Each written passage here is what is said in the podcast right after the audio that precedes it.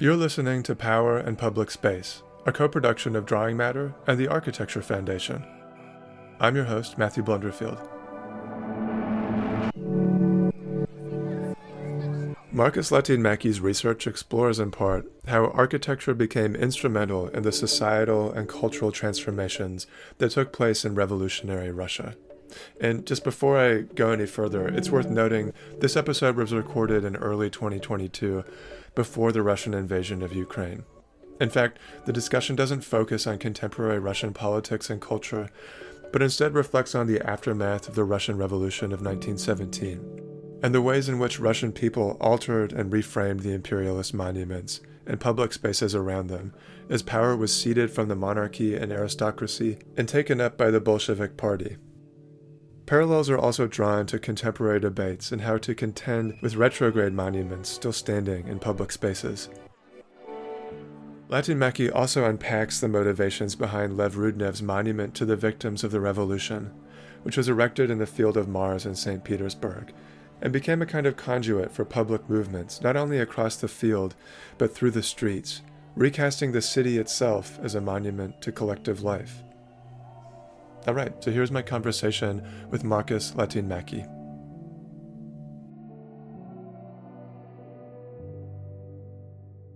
So I wondered if you could talk us through the major events in the revolution that were to become the subject of Lev Rudnev's monument. Yes. Well, first of all, in my study of, of such social and cultural change, I I begin I begin by looking at the revolution as a long process, not simply as a as a moment uh, of uh, of uh, um, taking over or establishing a new new rule, uh, but as a as a as a project that is built up with its own myths and and uh, and law and and sort of understanding of of uh, what politics and what culture means, but also what space means, and uh, in the Russian Revolution, uh, St. Petersburg as the capital was a key space, of course, for this. And uh, St. Petersburg uh, central public spaces like the Palace Square, which, and this is where the sort of the myth comes in as well. So the first Russian Revolution was in 1905, uh, and it began with a with a strike uh, and a demonstration where hundreds of people were, were shot by, uh, by the imperial guards on the palace square, uh, also known as the Bloody Sunday uh, in history, writing one of them. And uh, uh, so I ask, what, what does this do to the, to the meaning of the space itself? Uh, and what happened when then, some 10 years later, in 1917, uh, the revolution was actually successful, and again, the strike and the demonstration led to the overthrow of the uh, of the imperial order. And uh, uh what happened to these base, uh, spaces? and instead of the the palace square, mm, I focus on a on a space that is adjacent, adjacent to it in central St. Petersburg, but equally loaded with with imperial uh, let's say meaning and history since it was the, the parade ground the, called the, the field of mars can you give me a sense of the culture of public monuments in russia that preceded the revolution and how public monuments changed in light of the revolution in Russia, of course, the imperial city of St. Petersburg was built according to Western uh, ideals of, of classical architecture. And uh, since its uh, its beginning, since its birth in the early 18th century, monuments played also an important role. Here, the idea of the monument is is maybe twofold. We have the monument, the classical monument to the we could call it, for example, the royal monument uh, or, or, the sculptural monument of of uh, erected to a figure, or we could speak about historic monuments, uh, which are, let's say, a, a, building that is considered uh, of historical significance. And in St. Petersburg, both these meanings are, are really important, even, even essential to the, to the perception as well as the, the physical reality of the city. The city is punctuated with, with important uh, monuments, uh, like the monument to the uh, Peter the Great, called uh, known as the Bronze Horseman, uh, which not only is the, the, sort of the symbol of the city, but it's also an important part of the, the literary image of the city. So, through poets such as Alexander Pushkin, uh, who wrote this statue into the culture uh, of, of Russia. Into the, so, so the statue, this one particular statue, but through it also others, play a role not only in the city, but also in, uh, more, more broadly in Russian culture. These monuments were something that the, the new revolutionary order had to encounter uh, and there were various strategies that they, they did it with, from te- tearing them down.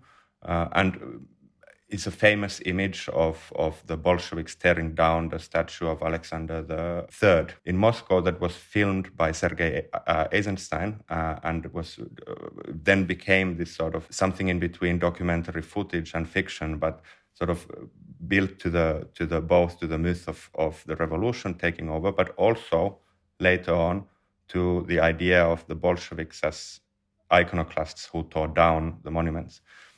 But most of the monuments were left standing, like the Bronze Horseman. It was never touched by the Bolsheviks, it, it, it was left there. Some of them, mo- mostly to the more recent monarchs, uh, were either destroyed or they were reframed. They built for, for revolutionary festivities for the 1st of May uh, a cage was built uh, on top of the uh, or around the, the sculpture of, to, of Alexander III in St. Petersburg, for example. It was mocked by recaptioning it. Uh, the pedestal was uh, was uh, recaptioned with the word Pugalo, scarecrow, and that, that text was left there. So it's very similar to, to, to the, let's say, the strategies of toppling and reframing historical sculptures that we've seen in recent years, just now it's the regime, and I'm referring to the Black Lives uh, Black Lives Matter movement, uh, etc., and both in the U.S. and in the U.K.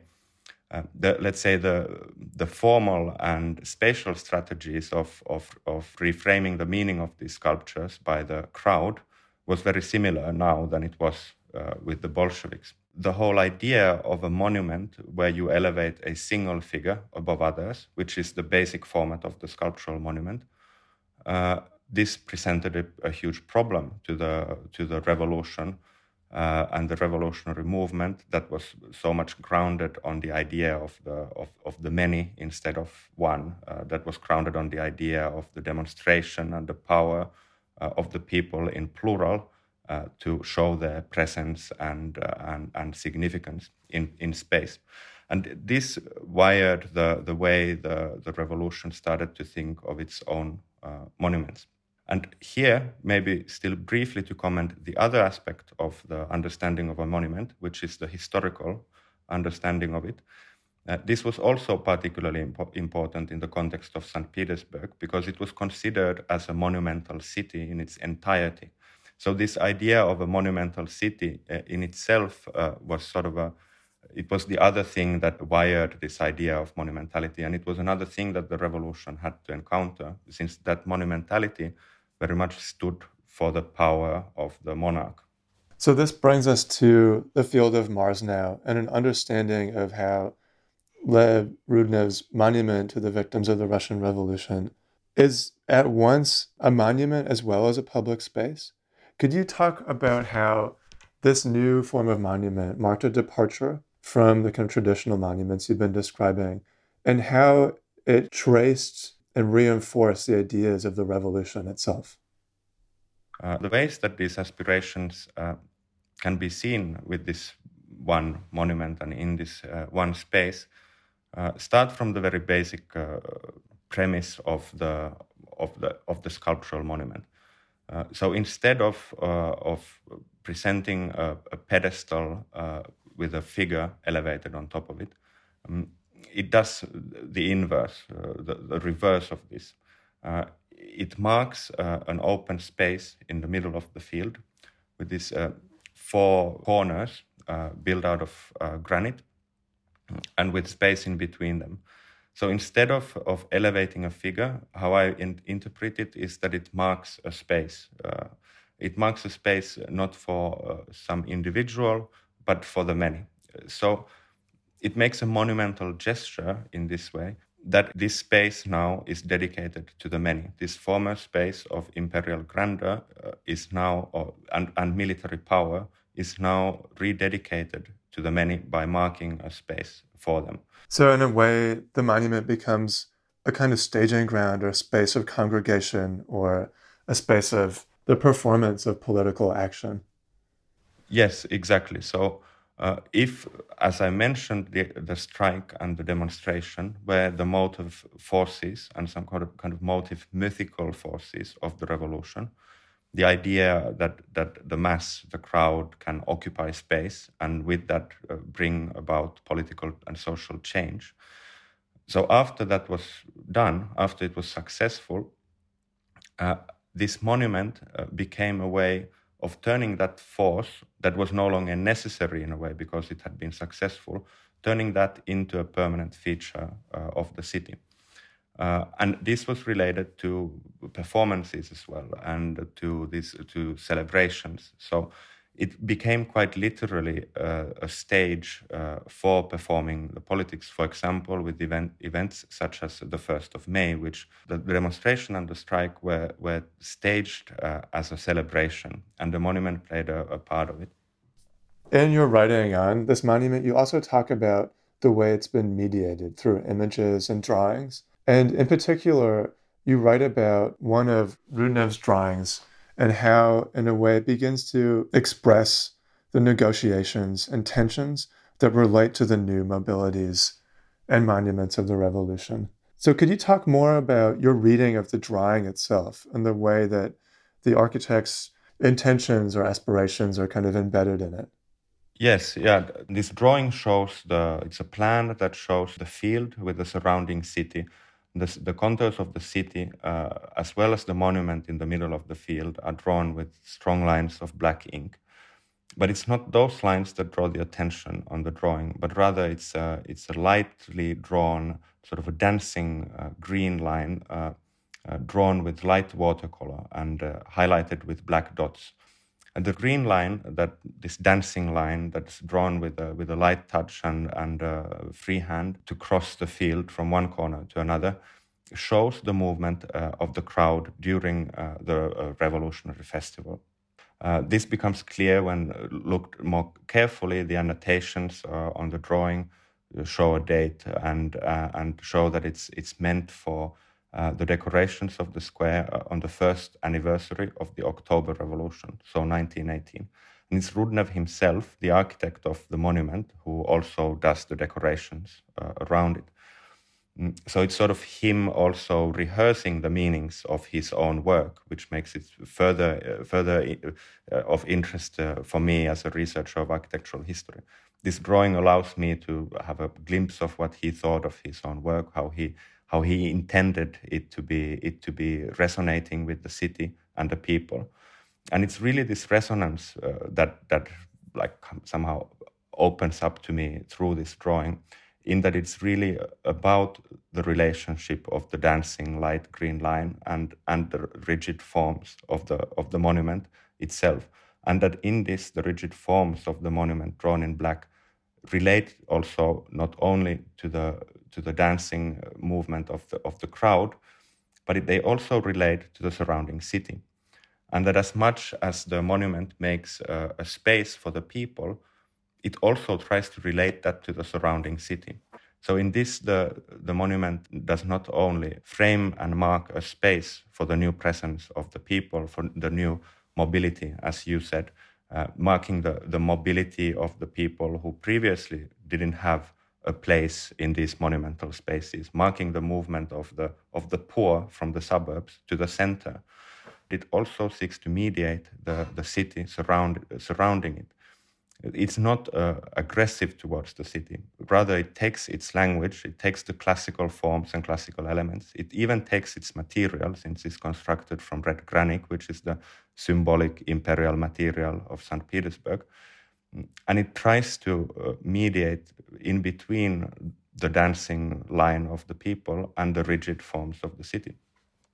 And this makes a lot of sense when looking at, uh, at Rud, who Rudnev was and where he came from, because he was classically educated. He was part of the cultural elites and he welcomed the revolution.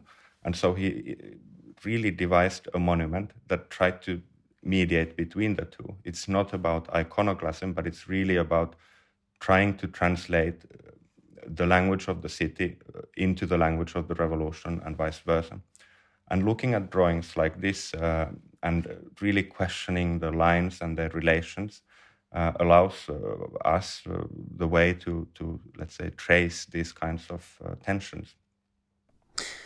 I mean, it's so interesting that you were able to see this drawing, which, as I understand it, isn't in circulation. I mean, it's in a museum in Russia, but not really available online and wasn't even represented in your thesis. But nonetheless, it's become central to your interpretation.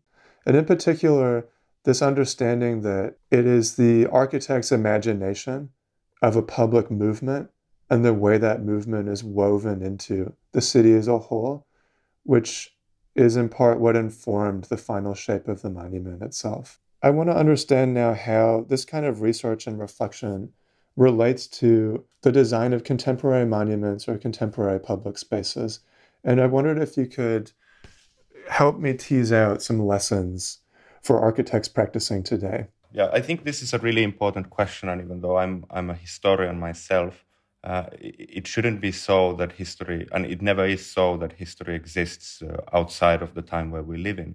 So, of course, these are questions that also guide my work. And, uh, and part of what led me to ask these questions was two years ago reading all around the newspapers and uh, cultural commentators speaking about uh, using words like toppling of statues that were I was familiar with only from books of uh, of history, let's say, and all of a sudden I see that the same dynamics is uh, is uh, unfolding uh, in front of us in the cities where we live. One of the les- lessons certainly is that instead of simply toppling, it's imp- interesting to think about other means of reframing such as let's say this uh, recaptioning. That's the most simple that's the most simple form of, of reframing a monument is to change its caption.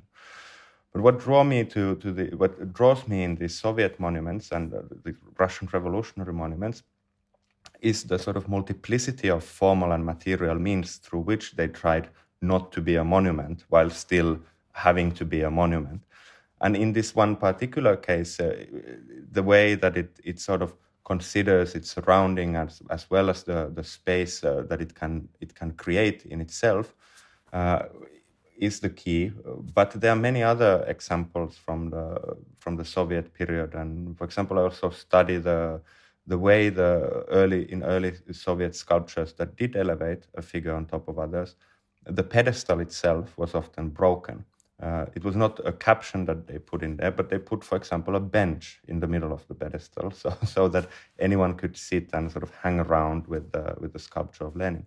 So I think the lessons to be taken from such attempts to to rethink the the very formats of the monument and the very ways in which they can operate uh, is simply to continue doing so and uh, and ask like if if there's a problem with the monument, how can we how can we unwind it with the with the material and formal means that uh, that architects work with?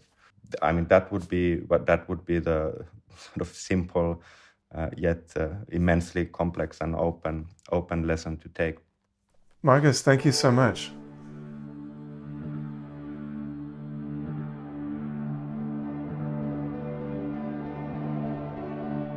Power in Public Space is a co production of Drawing Matter and the Architecture Foundation. I'm Matthew Blunderfield, and I make the show. Check out the other episodes in this series, which are all online and ready to stream wherever you're hearing this now. If you like the show, leave a rating on iTunes, and thanks for listening.